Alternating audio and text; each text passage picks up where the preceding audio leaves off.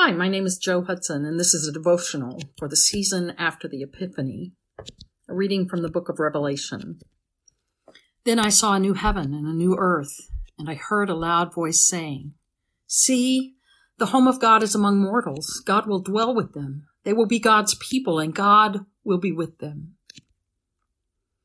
Just this week, my friend and colleague, Reverend Dr. Steve Sprinkle, invited me to be on a panel for his class at Brite Divinity School this semester. I immediately said yes, and then I learned the title of the class Eschatology and Ministry in Uncertain Times. And after sharing the title, Dr. Sprinkle went on to say, I will ask you to talk about how you understand resurrection in your ministry setting. Well, Ever since I received the invitation, I've been thinking a lot about the topic.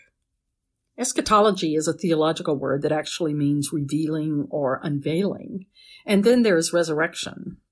Other than at Easter or at funerals, I'm not sure many of us think about, much less talk about resurrection.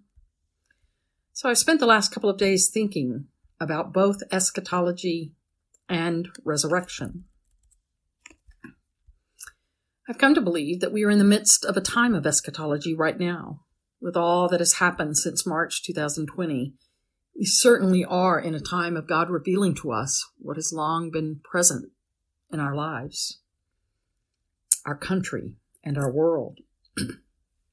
Notice I didn't say God caused all of this. With the pandemic, economic crisis, racial and political divides, I believe God is actually unveiling our true circumstances and calling us to awaken and see what is before us. When it comes to resurrection, I believe that the paschal mystery, the story of Jesus' life, death, and resurrection, is a story that is true for every one of us.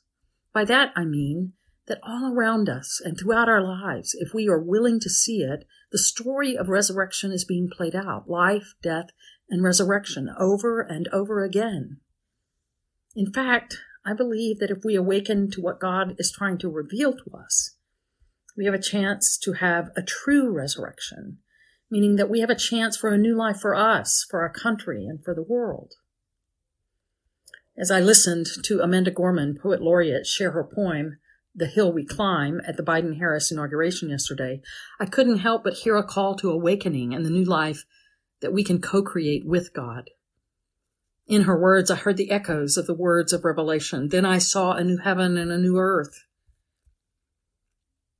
The last lines of her poem share the eschatology and the paschal mystery so very well, better than I can say. She wrote, When the day comes, we step out of the shade aflame and unafraid.